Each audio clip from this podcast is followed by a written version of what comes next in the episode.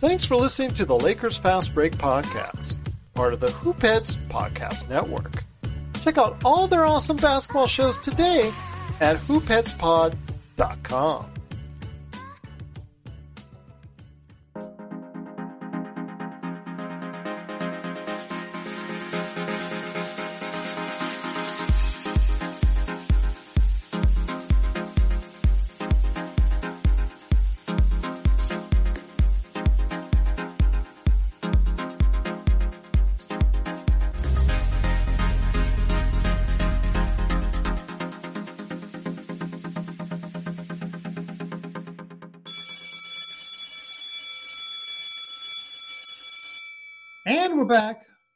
another episode of the Lakers Fast Break podcast. It's Gerald Glasser coming right back at you here from Lakers Fast Break, Pop Culture Cosmos, Inside Sports Fantasy Football, and Game Source. We truly appreciate everyone out there listening to all great shows. And if you can, please give us that five star review wherever you get your podcast. Plus, if you can like, share, subscribe, follow, or do whatever it is that you can to support us right here at the Lakers Fast Break, Pop Culture Cosmos, Inside Sports Fantasy Football, Game Source, the great guys at Lakerholics.com. Go ahead and follow the number one Lakers blogger that's out there. Of course, that is Laker Tom, and also his good friend, Mr. Yami Swoot, aka Jamie Sweet, with his five things articles. You can find them today at Lakerholics.com. Plus, our good friend Joe Soro, aka Ox1947, who I'm still hoping he can go ahead and attend class. He is late. So hopefully he is coming into class with his book bag and getting all the books together and getting in there. Absolutely, hopefully getting into class here because class is about ready to start. Good evening, Terrence. Terrence is in session. Terrence is his class. He has his hand raised for attendance. He is here on time. So you know what? Teacher is liking that. But if you can go ahead and support Joe Sorrow, aka Ox1947 at LakersBall.com, and of course, everything that he does for Southern California with great lawns at simblades.com, simblades with a Y.com, and of course, our good friends at Hoopheads Podcast Network. It is this, it's just sincerely appreciated. But I also want to go ahead and mention tomorrow night, if you get a chance and you're into live watch parties with the gang from LFB, please go ahead and check us out today at playback.tv by signing up for a free account and then join us.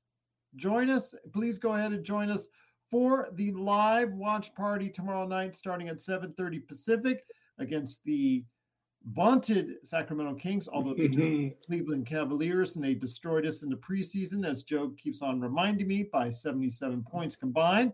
So we'll see if the Lakers will gain some measure of revenge without LeBron in the lineup but that will be tomorrow night, 7:30. So please join us. You can open up a free account today at playback.tv and join and watch us free right now, or excuse me, tomorrow night at playback.tv slash Lakers Fast Break, all one word. And if you do, it's greatly appreciated. Wanted to give an update on LeBron James before class is in session. So I'm just getting all my notes as the instructor going forward, but wanted to go ahead and mention that LeBron James, the MRI came back and the digital imaging and came back that it is not a tear. It is something that is going to be a left abductor strain. So it's an abductor strain. He is listed officially as day to day with both that and, of course, his already, you know, ha- you know, hobbling foot injury that he's had. So he has a sore foot and an abductor strain. So he's going to be listed day to day. My guess, and according to all the research that's been done online, it looks like he probably will not play this tomorrow, of course, game against Sacramento, and also Sunday's game as well. I would assume they want to go ahead and give him a full five, six days of rest. By that time, by the time he comes back, I think he'll have almost eight days of rest. So hopefully he can go ahead and get plenty of rest and then maybe come back and we'll be able to go ahead and march on and try and get back on the straight and narrow because I do want to see Joe lose his bet and have the one chip challenge, although he is looking, uh, you know, a little bit better in that sense since the LeBron injury. But we'll wait and see. But once again, it is the Lakers fast break. Class is going to be now in session because it is Lakers History 101. And I've got a special guest instructor for today's session. It is, of course, the madman from Toronto, the magic man indeed. It is Magic Man Sean Grice. Sean, great to have you here. Great to have Daniel here as well. Terrence is here as well. And the topic for today, as I write on the virtual chalkboard, is Paul Westhead, a very much a favorite topic of mine as far as someone who I have appreciated throughout his career. He actually uh, was a great part of my basketball love in the late 80s and early 90s of what he did to innovate the offense with the Loyola Marymount Lions small fact that I'm not sure anybody, you know, or too many people know about is that he actually, for a time after his firing from the Lakers, he actually uh, had a stint at where I got my uh, AA degree at the Marymount College in Palos Verdes, one of the most beautiful and also almost very tiny colleges that are out there. Actually, it's now a university now. They would actually slap me upside my head because they became a university several years after I left. But wanted to go ahead and give him some credit on that.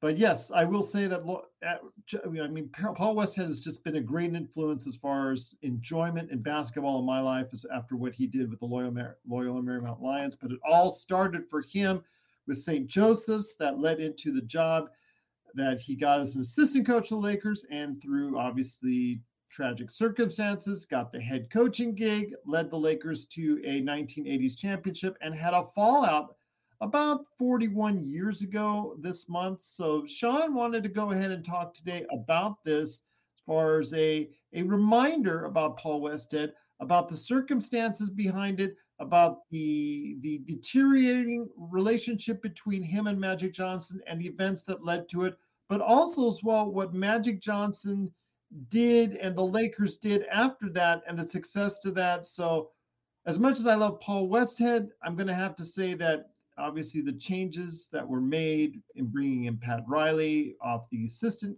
coaching bench from the announcer's booth to assisting coaching. After Paul Westhead got fired, he became the head coach, and we all know what happened from there. Uh, yes, Gerald. Showtime was was on the on the tracks, and there was no slowing it down after mm-hmm.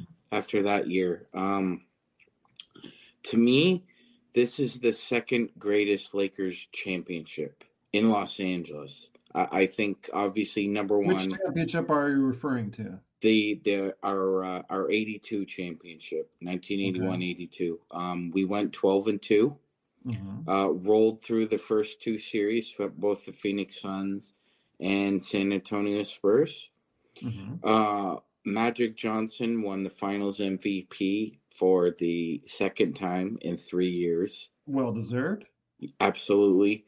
Um, in 14 games, Magic had seven triple doubles, which is off, which is really unheard of for a player who's in his third season as a point guard in the NBA.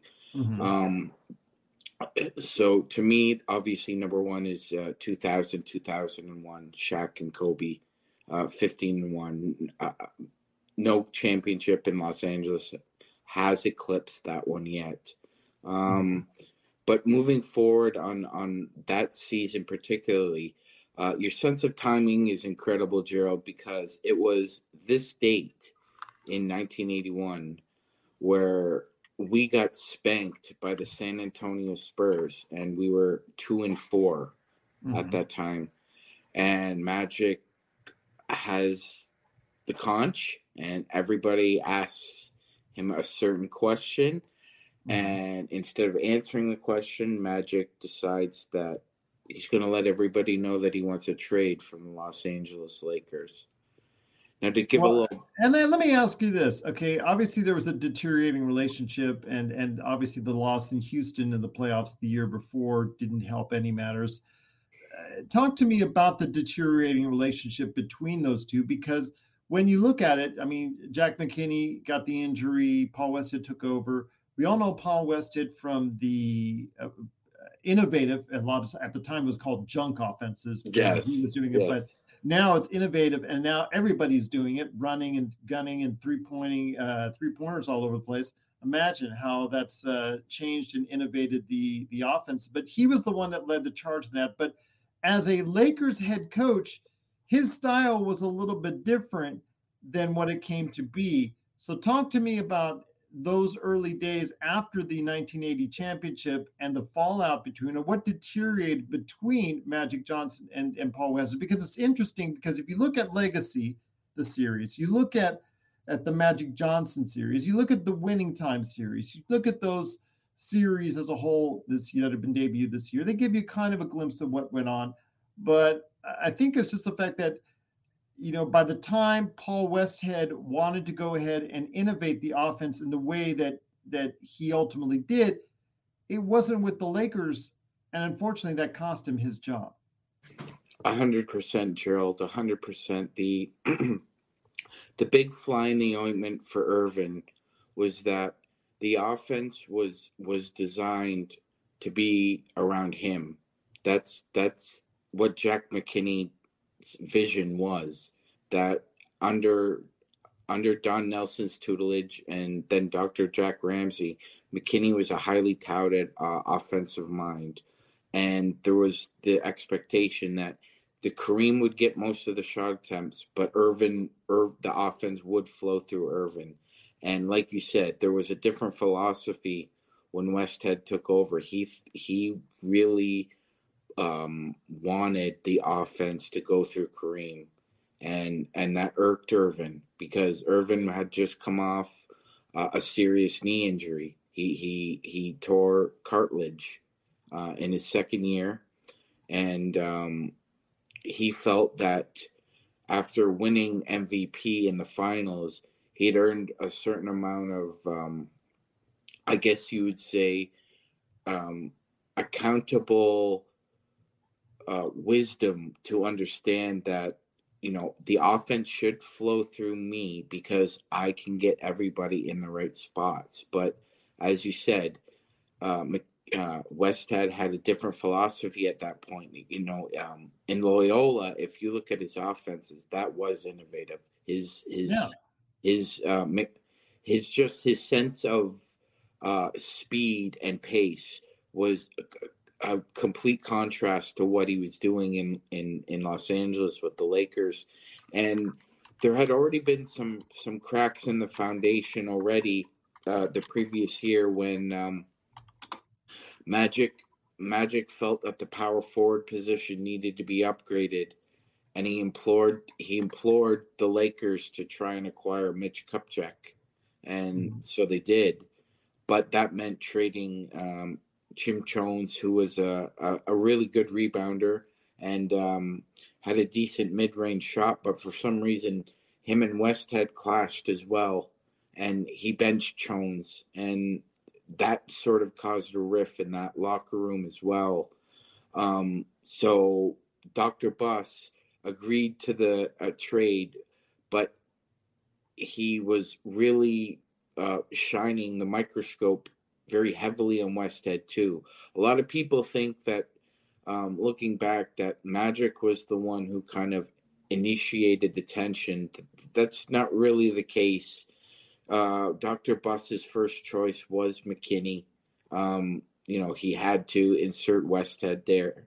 And then when Mag- Magic made that uh, trade demand, Gerald, it was, I'm sure Dr. Buss's head was spinning because, as you also remember, he re signed Magic to uh, unconscionable today, but a 25 year rookie extension, which you know, in in today's CBA, obviously wouldn't happen.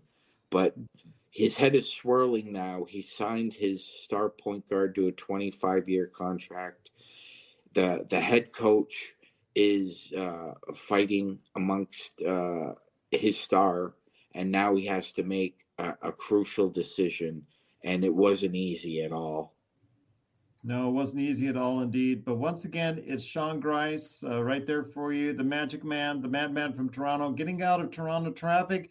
He has wanted a chance to talk some Lakers history, so we open up a class, Lakers History 101 for you right here. Once again, LeBron's injury is an abductor injury. Wanted to go ahead and mention that he is on a day to day status uh, that is going forward. I would imagine he would be out for the Friday and Sunday games at the very least. Maybe they will keep him out longer. We will keep you updated here at the Lakers Fast Break. Plus, also don't forget our live watch parties which you can sign up for right now at playback.tv. Sign up for free, and you can join us at playback.tv slash Lakers Fast Break. If you've got a streaming outlet, you can watch along and go with us at the the games that we're going to be having upcoming. We're going to be doing watch parties for pretty much all of them, from what I'm told. So Laker Tom is really excited. Sean Grice is really excited about that. Joe Soro has been cursing all over it, so I guess he's excited for it too. So we'll see what happens, but please go ahead and join us for our live watch parties now available at playback.tv. You can sign up there and join us on Friday night at 7:30 for the Lakers and the Kings. But getting back to class after a short break to let the kids go ahead and take some quizzes, wanted to go ahead and talk to you about uh, you know how that uh, change again i have a sp- soft spot in my heart for westhead but i understood mm-hmm. why the change and hello to peanut Daniel and Terrence once again in the chat room. Truly appreciate you joining us and watching and listening for Lakers History 101. Glad you're part of class.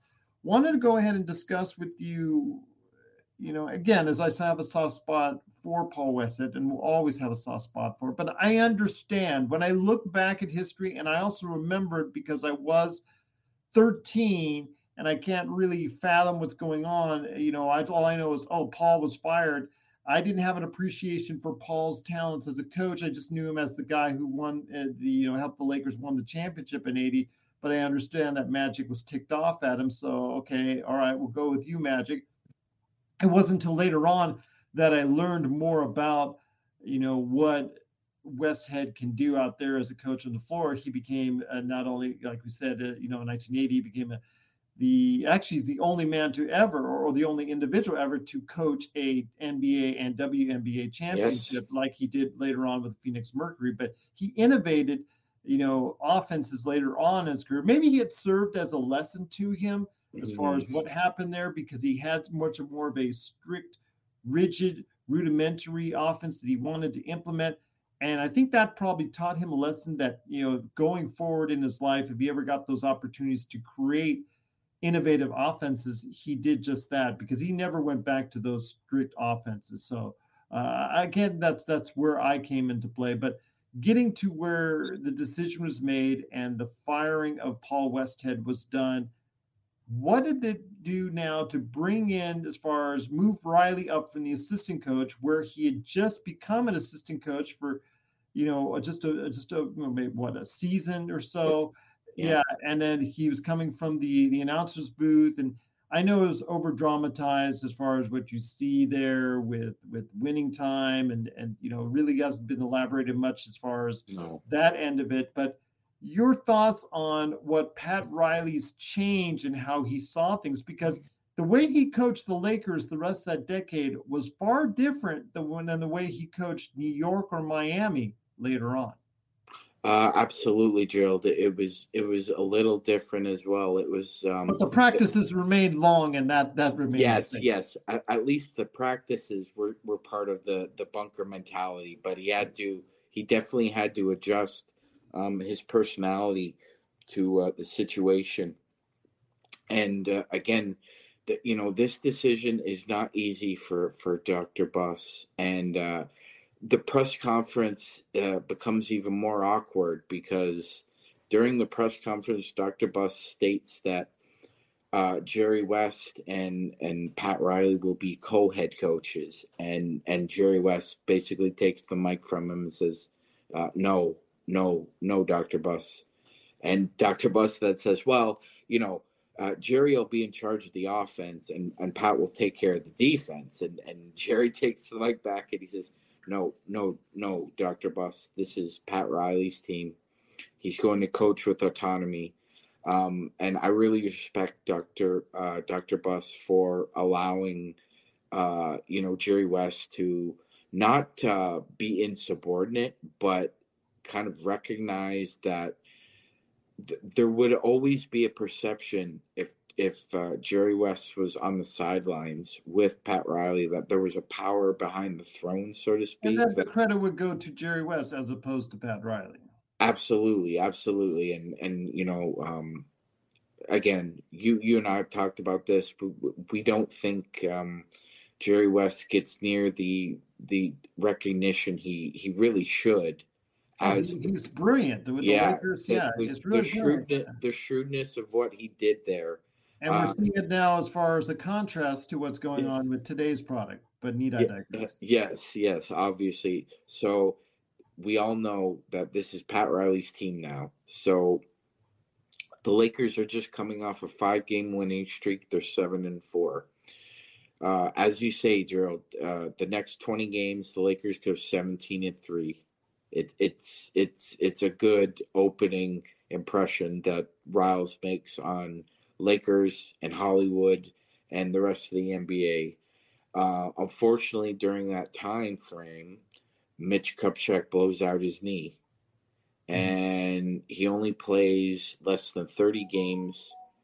He is replaced basically by a, uh, a, a guy who they just signed in the summer from the Greek league by the name of Kurt Rambis. Kurt Rambis was drafted by the Knicks in the third round, but the Knicks and Kurt Rambis could never reach uh, a contract uh, agreement. Mm-hmm. So, being a Greek, being a Greek national citizen, Kurt was able to play in the Greek league that year, and he's coming off a championship. Now, the Lakers have Mitch Kupchak inserted as the starting power forward, and their backup is one Mark Landsberger, who, who I, I gotta say, Gerald, when whenever I look at Magic's assist totals, I can't help but think that at least once a game, either Landsberger or Rambis blew a layup or dropped a perfect pass and cost Earvin, you know, at least two assists per game. But I digress about that. But they also they also have an, another player named Mike McGee who they drafted in the first in the first round, 18th overall, and they're trying to find minutes for him. So Riles is dealing with a lot of, of different hats here. He's trying to find a rotation that works. He's trying to insert his defensive philosophies. He's also trying to understand each player's tendencies. And he's also under the microscope from Dr. Buss because Dr. Buss has invested a lot of money into Earvin. He wants to make Earvin happy. Riles understands this as well and they forge uh, a bond, a bond because Riles, Riles, like uh, not unlike uh, what Rick Carlisle did with uh, Luka Doncic, he understood the talent of this young man, and I can't put any restrictions on him because he's just uber talented and he sees the game differently than most players. And Riles understood this, but Riles also understood that there needed to be discipline as well because as we move forward through the season, the Lakers stumble a little bit, and, and every championship teams goes through a skid at least once a year. You lose five, you lose seven of eight. Um, so it's mid March and it's bunker practice time, and Riles decides that, um, you know what, gentlemen, you've been playing man to man defense for a while now, so we're going to try something different. And of course, Gerald, he he has the guts to uh, bring in the trap defense into the NBA and use it um, frequently in the finals. Um, he used it a lot against that Sixer squad and you know it was either a one three one or one two two. Um, he he really he really found a way to bring in a college strategic uh, tactic into the NBA and make it work. And that was another reason why people thought, okay, uh, Riles knows what buttons to press here and when to press them because the the only shooter that really that Sixers team had was Andrew Toney and and Riles understood this, and he made sure that who, whoever was was on Toney or Erving, that the responsibility was of one uh, Jamal Wilkes, Magic, Norm Nixon to double team, and he demanded it, and um, you know the guys really responded to him, Gerald. It was it, it was something to behold because a lot of people had their doubts. A lot of people had their doubts about Pat Riley coming in. You know this this guy he looks like something out of Central Casting coming into Los Angeles, but you know, looking back through through history, Riles had a relationship with Jerry West. They won a championship together with the Lakers. Uh, Bill Sharman and Jerry West both being executives. So Riles was coached by Bill Sharman. So there was a lot of connective tissue between, you know, Dr. Buss and the executives and allowing Riles to insert his style of play. But as you say, Gerald, he had to adjust to not only the the team, but uh, what the necessity was, which was to make sure that the offense does flow through Earvin because he's shown himself to be a dynamo, and we can't restrict what he what he can do you know, uh, so in four in his first four years, Earvin Johnson went to three NBA finals. He won two finals MVPs. Um, that's probably the greatest four year first four years in in all four major sports. I can't think of another person who ascended that quickly in in a sport that demanded um, toughness and focus. And it took a, a, a certain kind of special talent to do that. And, you know, it, unfortunately, I don't think Paul Westhead really appreciated that until after he was gone, as you say, Gerald. Yeah, I, again, he, you know, because like I said, you see his offenses that he ran or in early games in 1980 or 81, and you see that the fact that he was not implementing as much of a high octane offense. We always talk about Showtime during the 80s and whatnot. Showtime in the 80s really didn't start to kick off until the Riley era kick came in. It was a little bit to an extent in the 1980s, especially if you get a chance to take a look at the uh, the winning game from the 76ers in Philadelphia, where Magic won the MVP and the title for the team. But it wasn't to the extent where you saw true showtime until, you know, for me, and also my memories as a kid, seeing it until Riley took over. But I think, again, I think Westhead used the firing as a lesson to him on how he should coach a team. And if he was ever to get an opportunity at a major level, once again, he was going to take it as an opportunity to implement a style that's that's more accustomed to what he wanted and what he wanted to go ahead and envision. I think that the Kareem scenario, Kareem was in the latter years of his career, and I think the emphasis that still, eh, you know, the NBA was like focus in on the number five spot, focus in on the center, focus in on the big man. It's always got to be about the big man that was the focus, even though Kareem's skills, uh, you know, as great as they were, as being one of the greatest players of all time, were in decline at that point in yeah. time. I think that he truly didn't appreciate Magic Johnson's talents to be able to push it in transition as much as he should have. And I think that he learned from that. I also think that the fact that he was able to understand and appreciate the three point area even more and allowed him to go ahead and succeed. You know, once he got over that that firing, it allowed him a chance to go ahead and succeed later on.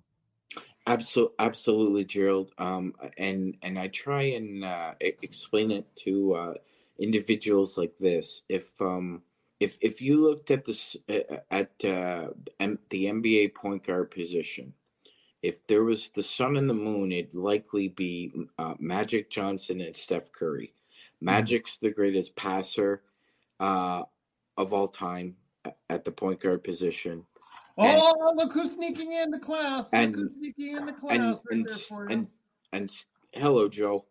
And and Steph is the greatest shooting point guard of of all time. Now, when when you delve into what made Earvin special, it, it just wasn't the fact that uh, I, I think one of the reasons Paul Westhead was reluctant to allow Earvin to run the offense was that he felt that some at times Earvin over dribbled or or was um, too too fond of of driving the lane. But what Earvin explained to tried to explain to Westhead was, I don't even know what I'm do I'm gonna do in transition. I don't know if I'm gonna pass. I don't know if I'm gonna shoot. I only know when I really get into the painted area. That that's when I make a decision. And you know, for some reason, Westhead was reluctant to do this. I mean, Magic has over ten thousand career assists with a usage rate under 25%. If you showed that to analytics experts today, they wouldn't believe it. They, they, they would think it was made up. There, there's no way somebody could average those kind of numbers with with a usage rate that low. But that's why he was so transformational. There, there were times, Gerald, where where the ball didn't touch the floor, either in transition or in half court that's how special he was. And there'll never be another point guard like him. I will never see another point guard able to do the things he was able to do. And ultimately, Riles understood this completely because he was the one in practices as well. The same with Westhead. And my guess is Paul was thinking about running the offense through Kareem as a conventional, uh, you know, milk toast offense, and Pat Riley was thinking Buck needs to run this. Buck needs to run this offense. This is Raphael from NBA Draft Junkies.com, and you are listening to the Lakers Fast Break. Hey, it's Kaley Cuoco for Priceline. Ready to go to your happy place for a happy price? Well, why didn't you say so? Just download the Priceline app right now and save up to 60% on hotels. So, whether it's Cousin Kevin's Kazoo concert in Kansas City, go Kevin, or Becky's Bachelorette Bash in Bermuda, you never have to miss a trip ever again. So, download the Priceline app today. Your savings are waiting. Go to your happy place for a happy price. Go to your happy price, Priceline. Check out what's been going on with the Pop Culture Cosmos Show and the PCC Multiverse. I see the potential for basically like another Netflix kind of paradigm shift where here comes this other major player. They have a ton of resources. Apple could change the way that entertainment is consumed. They say it's the only time this year that you'll have stars from each brand battling each other. And we know it's not going to be the case, but they like to say that, and more power to them, I guess. Well, it's a big first step, bringing all those superheroes together. There were definitely some parts of the movie that I that I really enjoyed, and then there were some parts that I thought just kind of fell short of expectation. Part of it has to be something to do with how it's being promoted. And this is a thing where audiences do not agree with critics. That's the Pop Culture Cosmos Show. And the PCC Multiverse every week on Apple Podcasts. And over a dozen of your favorite streaming and podcasting options. Hey, Lakers fans! Looking for the best place to go for up to date news, information, original videos, articles, podcasts, opinion pieces, and discussions about the Los Angeles Lakers? Well, look no further than Lakerholics.com.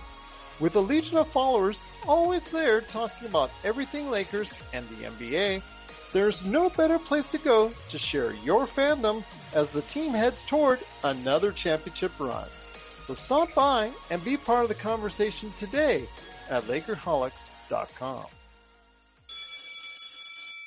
Once again, it's the Lakers Fast Break. Class is in session because Lakers History 101 is here. Sean Grice, the Magic Man, the Madman from Toronto, and also here, Snyder, coming in late, trying to gently put his book bag with books down, not being noticed by the professor. Unfortunately, he was noticed by the professor. It is a good man indeed. He is still late, but he's you know he's here anyways. It is a good man indeed. You got to go ahead and check out what he's doing today at Simblades, Simblades with a Y.com, and of course, LakersBall.com, and of course, our live watch parties at playback.tv.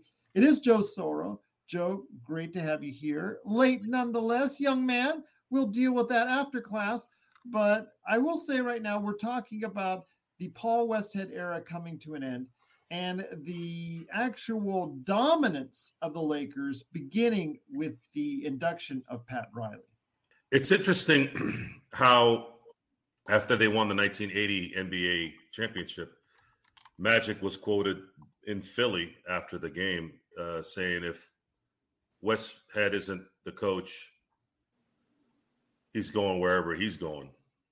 And then a year and a half, two years later, you're I'm leaving if this guy's not out of here. Uh, it's it, it, the the documentary they had uh, on Hulu was another version of that story. I, I feel like I've heard so many different versions of that story. Agreed. I started realizing, well, which one was it? And I think that that quote was the definition. Those two quotes was the definition of of what really happened. What happened was both things happened. He wanted him, and then he didn't want him. So we get confused on what exactly happened. And the fact that Dr. Buss had told people he was going to fire Westhead anyways, but no one believed him. You know, these kind of things can be interpreted in different ways because who's who's how can you tell who's telling the truth? You can't. Yeah, and and I, have never I've never um, agreed, and and I'll fight vehemently that uh, you know the the narrative that somehow magic magic was responsible for for Westhead's uh, dismissal. Dr. Buss was was thinking of of letting him go uh, months months months before Earvin made that request, and he's also balancing the fact that he's just signed Earvin Johnson to a 25 year extension. So am I uh, am I going to invest my future in this transformational player who may not come around again, or a coach who I'm lukewarm about to begin with because he wasn't my guy, and there are already rifts in that locker room. So uh, it, it, it's it's never an easy decision there, but he made the right one. He made the right one. Joe, your yeah, thoughts on that? Yeah, you you can't. You have to. It, and they were buddies already, so there's no. I'm sure Magic went up there and said, "Doc, I I I can't." It's like putting Anthony Davis at the five. Yeah, yeah. It's it, it, you're you're you're gonna get a player that's still gonna make the All Star team and still be you know productive, but you're not getting the full the full talent on that. Just like you're not getting the full ability of LeBron with shooters around them. If LeBron is when LeBron has shooters on his on his team, especially this late in his career, he wins assist titles. Yes, yes, hundred percent. And it, it's ironic too because you would think that it, of all of all people who was under McKinney, that Westhead would watching that six game series in 1980 and seeing Magic play all five positions and basically basically dominate all. Here here are the two stats that stand out most from that season. Okay, to me. So in the in the first round against Phoenix when they swept them in Game Four, the Lakers took 87 shots. Earvin took seven shots. He played 44 minutes and took seven shots. He finished 15, 11, and 12, and the Lakers won. In the sixth game of the finals, the Lakers took 81 shots. Earvin took three, one, two, three shot attempts. He finished with 13 points, 13 assists, 13 rebounds.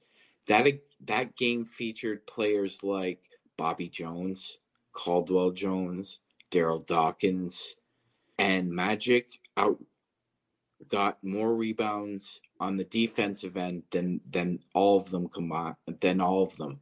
I, I believe Caldwell Jones had nine, Magic had ten in that game. So Earvin not only controlled the gas and break on that offense, he did whatever it took to get more possessions. That was that was the whole idea, and that was another riff they had. Is that Magic wanted more possessions, and Westhead wanted to slow the game down. And to Magic, you, you know, that's like that's like telling you know Dale Earnhardt that he can't pass in the grass. You you, you can't tell Magic what he can and can't do. Uh, he's just led you to the NBA Finals when Kareem was out and won. He tears his knee up, comes back when when they want him to sit out for the year too. They didn't want him to really come back. They wanted him to rest up. He's like, "No, I'm I'm perfectly healthy. I'm coming back." Um, you know, they lose to Houston and that pisses him off. And then we roll into the next season and it's the same it's the same thing. The pace is slow. Nobody's really getting along on the court. It's not the same as it was. Nobody's loose. Everybody's really tight. And Earvin just had enough. He's he's he can read a room. Like one thing that always struck me about him was just how like show Showtime Showtime was the magic, but the defense and the rebounding and the guts that was Earvin. Uh, we all know his story. He came from a hard life, but he learned a lot of valuable lessons. His dad had two jobs. He had to work two jobs. So Earvin knows work ethic.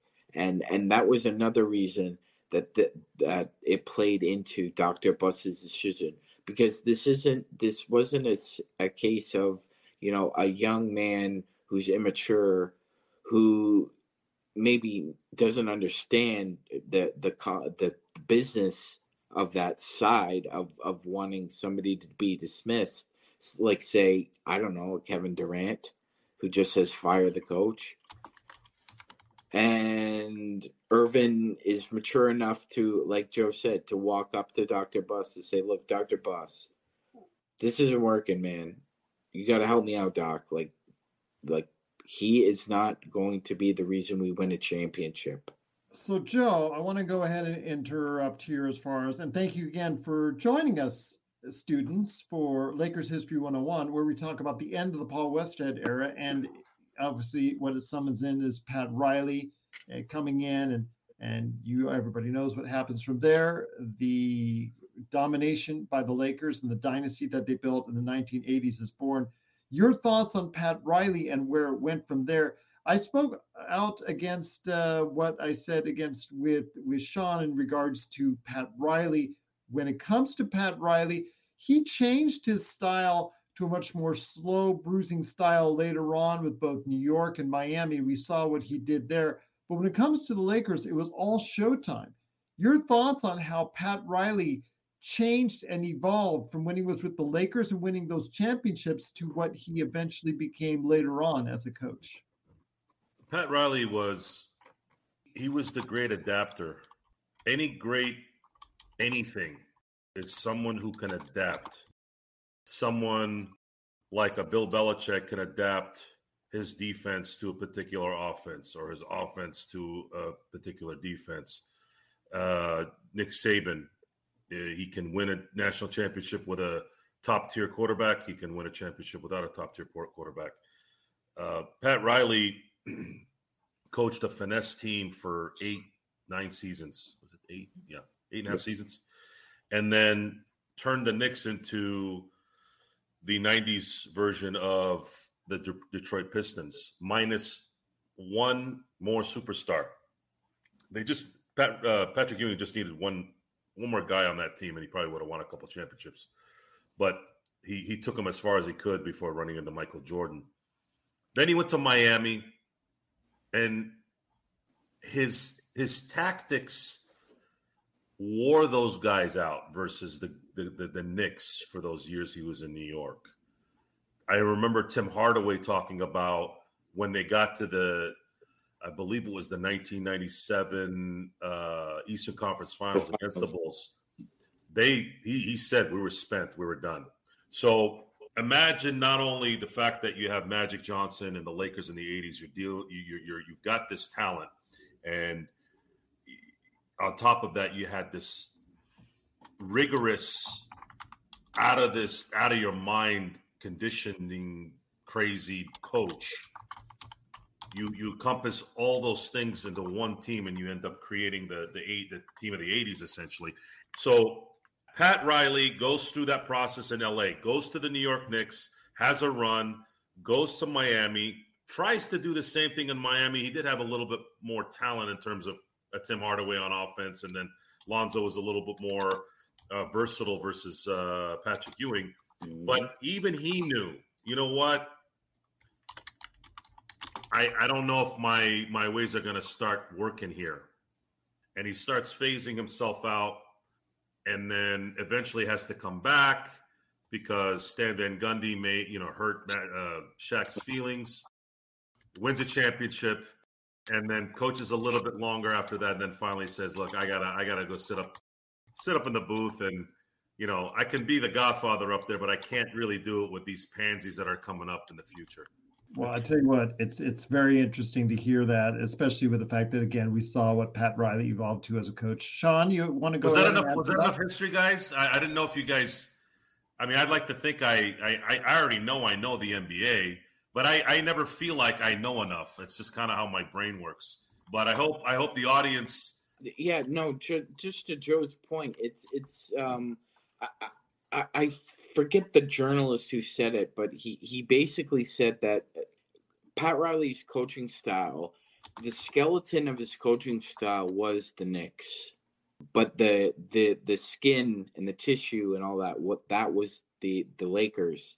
It was the outside. The inside of Pat Riley was what you saw with the Knicks. His grind, dirt under your fingernails. You might you either have to have blood on your shirt or blood on your skin to uh, justify uh, playing for me. And it's also a contrast in in in age as well. That Lakers team in 1981, outside of Kareem and Bob McAdoo, is very young. Earvin's 22, Rambis is 23, Michael Cooper's 23. They're young and they haven't been in the league very long, but Magic is the greatest leader in sports history. Nobody will will ever convince me otherwise. He led his team to winning a championship without their best player at the time. He also led their team to a finals when that player had retired. In between, playing from his prime was 79 to 91. In 12 seasons, he went to nine finals. Nine finals. You know, LeBron went to eight straight, which in this era is very impressive. Yeah. I'm more impressed with somebody who gets to a lot of finals than, you know, maybe one, one or two. To me, getting to a finals is much more difficult. Only one team can win, but two of them get there, and it's very difficult. And for him to do that in in again that short amount of time with uh, uh, three different head coaches going to nine NBA finals um, just shows what kind of a leader he really was and why he had his finger on the pulse of the situation. And he was proven out to be right. So once again, it is Lakers History 101. It's the Lakers Fast Break. Gerald Glassford here, Professor Gerald Glassford, along with instructors Sean Grice and instructor Joe Soro as well. Wanted to go ahead before we head on out. The last thing I'm going to throw at you because we're going to go ahead. The it's an hour class, so we'll go ahead and end it justly. The the actual the the class the the bell will ring about an hour in. So I wanted to go ahead before we finish on out is with instructor Joe. Joe, I haven't uh, as far as something that you can relate to the classes. You know how well the Lakers with Pat Riley dominated the rest of that decade, but do you believe as an instructor that you can philosophize or theorize to the class out there that the Lakers left in that decade some championships on the table? Oh, absolutely. Uh, one wasn't anyone's fault other than the individuals that made some bad decisions at crunch time. The number one, the number one worst play in Laker history is James Worthy's turnover in game two in the 84 finals. If James Worthy inbounds that ball, the Lakers go up 2 0 in Boston in both games. Larry Bird never beats Magic. Magic never beats, never loses a series to the Celtics. The Lakers have six championships in that decade, and the discussion of greatest of all time would still be debated to this day, whether it's Magic or Michael Jordan. And I've said this about the difference between great and accomplishment. The reason why Michael Jordan is so revered is he never lost in the big stage. Some will say, well, Joe, he lost in the second round in 1995. He lost the first seven years. No, shut up. Just shut up. First of all, which one of those great players in the last 40 years, heck, 50 years, 50, let's say three years since Bill Russell's last year in the league, which one of the great players that have played since 1970 have six championships? None. None. So, what do you? I'm, I'm sorry. Wait, there's one guy, uh, Kareem Abdul uh, Kareem Abdul-Jabbar. So there's one guy, Kareem, and I'm not gonna get into the argument of who the greatest of all time is. You can't really give it to a center. It's got to, you know, you get centers need the ball given to them. So Kareem is the only one since 1970 that has six championships. Kareem went six out of 10. Magic went five out of four. Larry went three out of five. Uh, Isiah went two out of three. Kobe went five out of seven. Uh, Shaq went four out of six. Duncan went five out of one. He got close, but Duncan, like to your point, Gerald, was not overrated. You can No, argue I- I just not overrated, not overrated, but his Kobe. There's a reason why Kobe Bryant pretty much owned them in 2000 in the 2000s. You, you can't even compare the, the talent at that point. So Michael Jordan is six and zero in the finals. He had every oh he's won he won every award other than the six man award. He won 10 scoring titles. He had the stats, he had the charisma, he had the drama, he had everything, and he had no equal in the 90s. He's probably the only guy that didn't have an equal in a decade because in the unless you say you know Mikan was the guy in the 50s, which you can you can say that there was really no one else really in the in the late 40s and 50s. Then you kind of got the tail end of that with Bill Russell, but I always equate the 60s with Bill Russell. So you had Wilt Chamberlain. So in the 50s you had Mikan.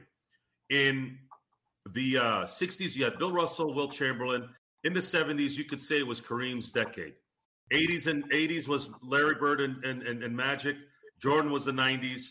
And then I, I always say all three Tim Duncan, Shaq, and, and Kobe were, were the guys in the 2000s. And then 2010, I, I had mentioned LeBron being that guy, but you can argue that Steph is in that group as well, or with LeBron in that decade as well. But Michael dominated, and he dominated in a time when TV, advertising, shoes, all that came together. He was the perfect combination of everything you've ever wanted in an athlete. Everything. He worked hard. He was a beast. He inspired, even though he was a jerk. He inspired. He made. We're, the only reason why we're talking about Bill well, Bill Welling, Bill Wennington. Bill Wennington, and Joe medical Kleine bills. and, As and- and- medical bills. and That's what they Steve were Kerr. called. Yeah, They were it's because hurt. that guy drew their. They, he drew them out. He drew them out to be effective. Luke Longley, shout out. Luke Long and all those guys really dropped off. I mean, I guess the only guy that probably had a shot at probably winning championships without Michael Jordan was Scottie Pippen. And if it wasn't for Shaq and Kobe, he probably would have won a couple. Uh, so yeah, it's the, the the the stuff that got left in the '80s. When I look back on it, I don't know which one was worse. For the longest time, I thought the '89 one was worse because what a way to end the decade. We would have three-peated. Kareem would have went on a winner. We were 11 and 0 going into that finals, and then we we both Magic and and Byron Scott blow out their hamstrings. And I, I've gotten con- I've gotten into discussions with people about Detroit that year. They said even if Magic was healthy and Byron was healthy, they were still going to win that series. Well, you, know something. I've I've heard I've heard people talk crap about how if Ralph Sampson doesn't hit that shot, even if the Lakers make the finals, the the Celtics are on a train through them. I don't think that's true at all. I, I think that that was that was another season that that Joe, you said '84 was the worst. Yeah, that Sampson. I'll tell you why. I'll tell you why. Because that didn't have to happen. No, So I agree. say- I agree. Let's let's let's give the let's give Celtics the benefit of the doubt. I'm not going to argue this. That was the best Celtics team. Oh, I agree. I Arguably agree. They ever. were potent. They were potent. They lost one game at home that year. One. Yep. Okay. One game. Larry Bird would- won his third MVP. Bill Wong won six six man of the year. Yes, guys, you came to hear history. You're getting it. Um, I even know Celtic history. So you got the perfect team, and I told you guys this about the the, the unfortunate career, a, a little bit of the unfortunate career of LeBron James. LeBron James never had in all the years he's been playing the perfect team. So I've, I've had people tell me, well, what about tw- t- 2012? Yeah, it was a strike season. Uh, He only played 66 games. And, yeah, you know, he never has had 2016 was probably the closest, but that was one of those, like, he still had to struggle to get it. 86 Celtics, Lakers, 87 in terms of the Magic era. If you went into, if you wanted to go the Detroit route, the Isiah Thomas, obviously 1989. Uh, Bulls 96, uh, Spurs 2003. It- it- so you, I, I, yeah, no, no. I mean, y- to me, I, I, mentioned it at the at the top. Um, to me, that eighty-one, that eighty-two fi- uh, championship is number two all time for me as a as a Lakers fan. They go twelve and two. Uh, in 14 games, Magic has seven triple doubles, which is unheard of at that time.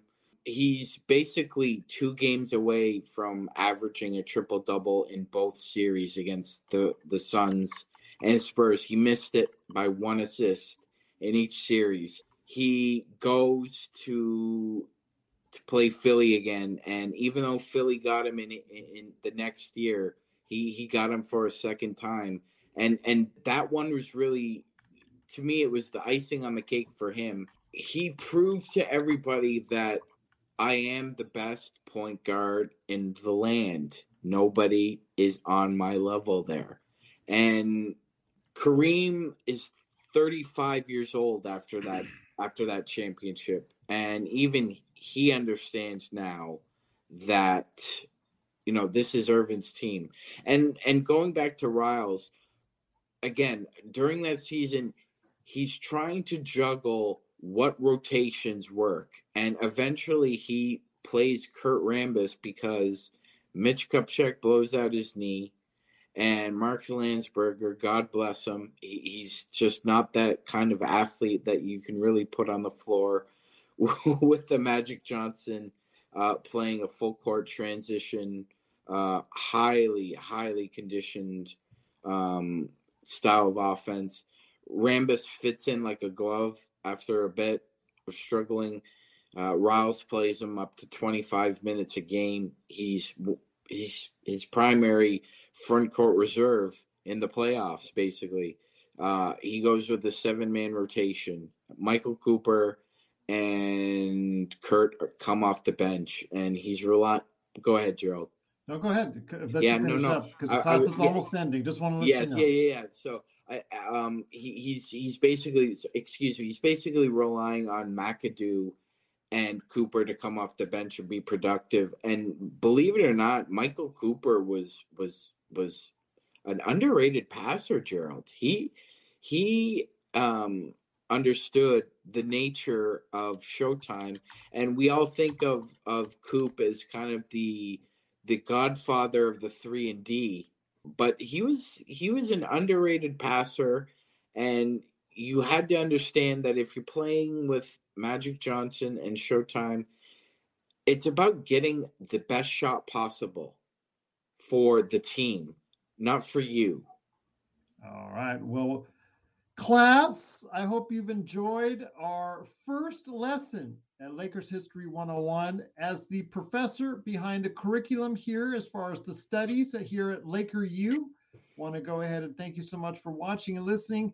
We will do this again. This is something that Sean and Joe, and I know others as well as part of the LFB have talked about for quite some time about doing, about talking about past Lakers history. I know we have these conversations constantly on our regular shows. In fact, tomorrow night we're going to be doing a post game, of course, right here at the Lakers Fast Break on YouTube. So please subscribe today if you haven't already. But from time to time, we're going to throw some history lessons. Class will be in session.